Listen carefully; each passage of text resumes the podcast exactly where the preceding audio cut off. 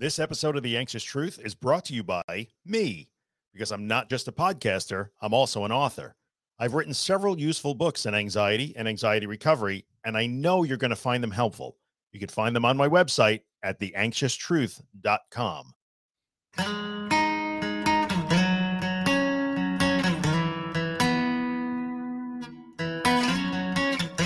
Hey, what's up, everybody? Welcome back to The Anxious Truth. This is the slightly under the weather edition. So if you hear a little bit of glitch in the voice or stuffy nose, that's why. Anyway, this is episode number 183 entitled Self Talk Revisited. We're going to uh, cover the topic of self talk as it relates to anxiety and anxiety disorders and recovery. Uh, if you are new here, I am Drew Linsalata. I am creator and host of The Anxious Truth. This is the podcast where we talk about all things anxiety, anxiety disorders, panic, panic attacks, agoraphobia, recovery, all that stuff. If you're new here, welcome. Uh, if you are a returning listener and you've been here for a while, thank you. I appreciate your support and your time and your attention as always. So self-talk. Let's let's get into this. There are two precursor episodes to this podcast, and those would be episode 53, which was entitled, I love this title. It's one of my favorite podcast titles. Dealing with anxiety, why positive self-talk is bullshit. That is a, an episode I recorded a while ago. Uh, I don't know. It was a couple of years ago, and it's one of the most popular episodes. And then there's one that I did not too long ago, which is episode 150, which is called How Do I Talk to My Anxiety? So I will tell you if you are not familiar with those two podcast episodes to go check them out. You can go to the anxioustruth.com slash five three to hear the first one and the anxioustruth.com slash 150 to hear the second one. So those are all about uh, self-talk uh, and how trying to talk, literally talk to our anxiety is is kind of a futile gesture. So let's get into self-talk because when I made that first episode a few years ago and I said positive self talk is bullshit, it really ruffled a lot of feathers. And I think a lot of people didn't necessarily understand what it was that I was trying to say. And even after listening to the podcast episode, they they get a little bit annoyed. Like, how could you say that? I, I have to speak positively myself. I have to have my mantras. I am a warrior. I am strong. This too shall pass. Like I got this. I got this. It's just anxiety. It's just anxiety. I'm okay. I'm okay that's okay. Let, let, let's revisit self talk here and really look at, at what role it does have because self talk does have a role.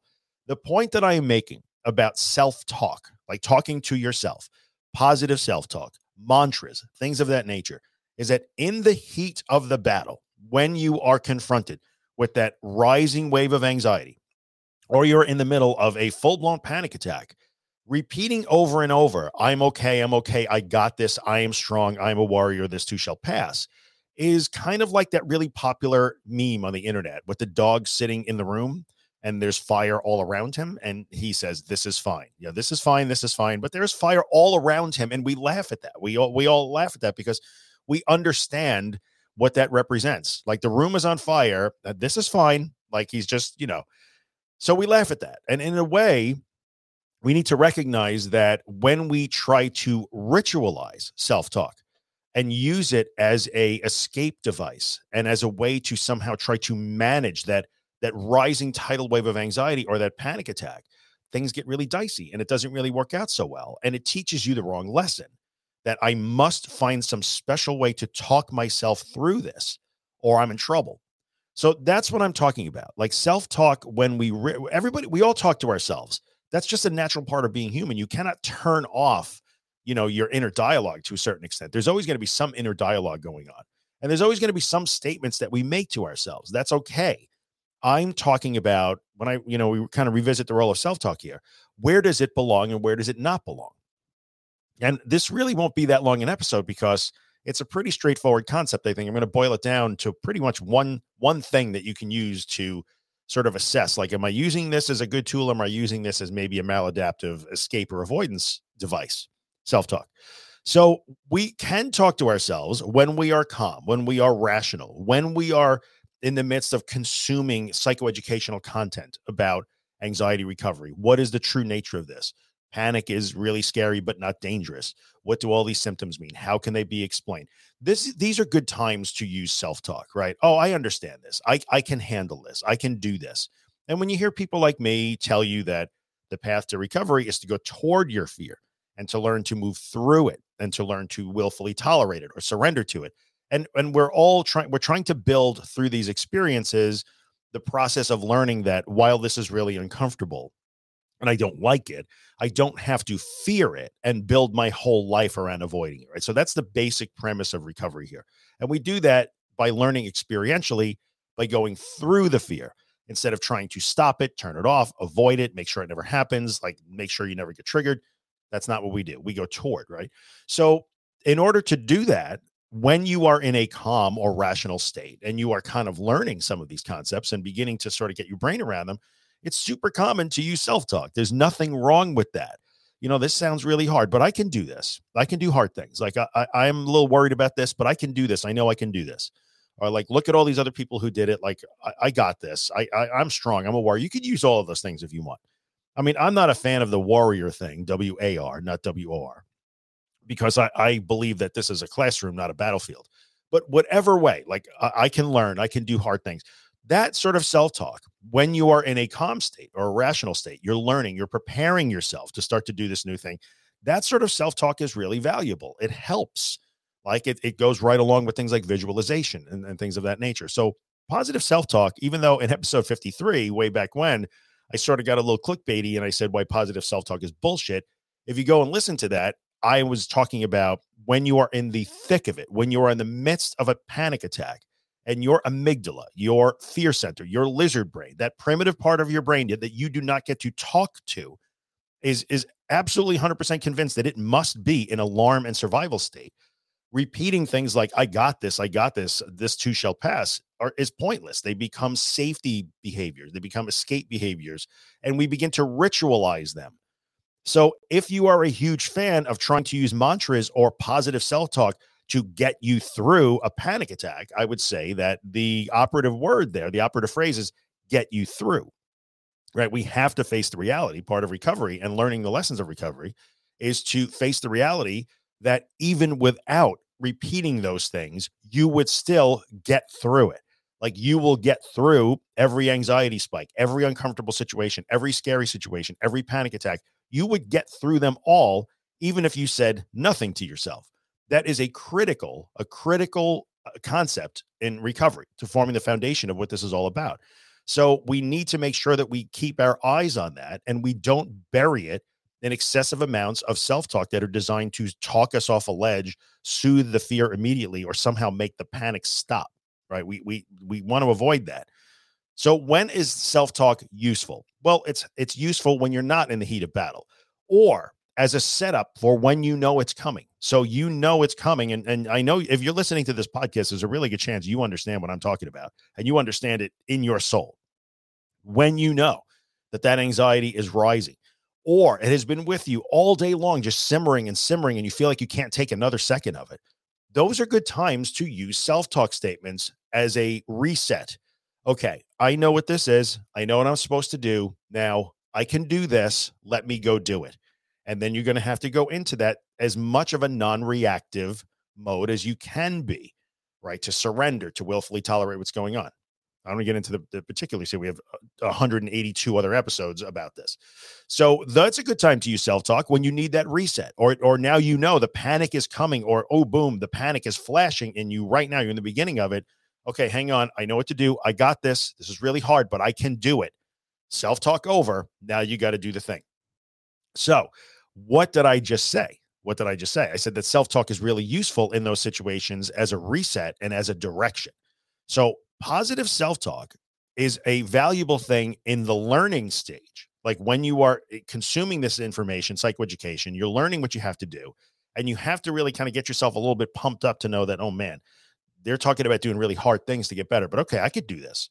That's useful. That's really useful at that point, talking to yourself. Part of visualization, setting yourself up for what's coming down the road. That's all cool. I'm 100%. I'm a huge fan of that, right? When the shit hits the fan and the panic is growing or it's flashed and you know that's it, I'm going to have a panic attack now, or I have been drowning in this anxiety simmering all day long and I feel like I can't take it anymore. Those are good times to use positive self talk statements. There's nothing wrong with them a reset, a reminder. This is really difficult. I hate this. I'm afraid of this, but I can do this. I know what I'm supposed to do. I'm supposed to surrender to this. I'm supposed to stop trying to figure it out. I'm I have to stop solving it and I have to just float through this. Right? I'll use the float from Dr. Claire Weekes. So, But what I'm saying, what I just told you, is that positive self talk is useful when it informs action. So we can use self talk, positive self talk statements to inform our next action. The key word, the most important part in this whole episode is action. Sometimes we get lost in the idea because positive self talk is easy, right? And it's really easy, in especially in the online mental health community, to make posts about positive self talk and give you give you very uh, inspirational, very deep sounding, very positive sounding mantras that you can repeat. Oh, remember this. This too shall pass. If I hear another person say this too shall pass, I'm going to lose my shit, to be honest with you. Like, I know I, it is going to pass, but you got to learn that it'll pass even if you don't say that. So, one reminder this is going to pass. I know what I have to do. It's really hard. I have to get, I have to go through this now. And then you have to go through it. So, when you use self talk to set up new reactions, changes in behavior, when you're calm, when you're learning, I have to start setting the table so that I can start to relate and react to my anxiety in a new way. And I'm going to change my behavior. I'm going to change my actions. Then talking to yourself and positive self talk is a really good way to set that up. I can set that up. And in the heat of it, when the panic is hitting, or when you feel like you're going to drown in that simmering anxiety, that's a good time to use one or two self talk statements, positive self talk statements, to set yourself up and inform some different action in that moment. So, self talk is awesome to inform action. Self talk as the only action, not so much.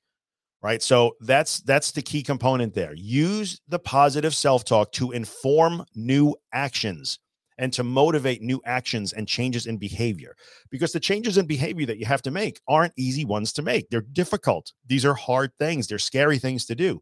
So use that tool as a tool to motivate and inform and trigger new actions and different behaviors, changes in reaction, changes in the way you relate behaviorally to that fear and that discomfort. What you don't want to do is fall into the trap of thinking that positive self talk itself is the action that you must take. And when you are bombarded with self talk as a primary coping skill, and like really a couple episodes back, I did uh, coping skills. I did an episode on coping skills and why they're not always so great. Positive self talk becomes one of those maladaptive coping skills. It itself becomes the action. I will sit and I will be terrified and I will do all of my things, but I will keep repeating, I'm okay, I'm okay. So let's go back to my little reference of the the funny meme, the internet meme with the dog sitting in the room that's on fire saying this is okay. When you are trying to communicate with the fear center in your brain, your lizard brain, the amygdala, whose only job is to keep you alive. That is its job, and it is really easy to trigger and really hard to turn off. And that's for a reason. Like if it was easy to turn off your threat response, we would probably all not be here now. We would have died out a million years ago. So there's a reason why it's designed that way. Okay. So when you're trying to communicate with your amygdala, with your fear center, which is immune to mantras, it does not understand uh, this too shall pass. It does not understand that at all. And in the heat of the battle, the, the only way that you can really signal to it, and this was episode 150, how do I talk to my anxiety, is through your actions. So you are literally wasting your time trying to chant mantra or talk yourself through that that moment of distress because the part of your brain that's driving that distress is not built to listen to that it can't you can't just tell it to turn off right i know you want to because i know it's soothing and, it, and, and you're trying to feel better but it is such a tremendously valuable lesson to learn that even without doing that this is pointless it is only teaching me that i must go into this special ritual of words to get myself through this uncomfortable situation. And that's not a good lesson to learn. It ties you, it glues you to the ritual of self talk. And I know that that's a little bit difficult sometimes to hear because you want to say things like, I am a warrior, I am strong, I got this, I can do this. But you have to be careful that you do not get glued to that. And that cannot be the action in itself. And let's take it one step further before I wrap this one up. And that is I want you to imagine that you are now trying to communicate with the part of your brain that only understands experience and behavior. It only understands the actions you take. You can only communicate with your lizard brain through your actions, not your words. So if your actions are saying one thing, you are you are tapping, you are banging your leg. You are on the phone with your mom or your or your partner or your best friend to talk you through it.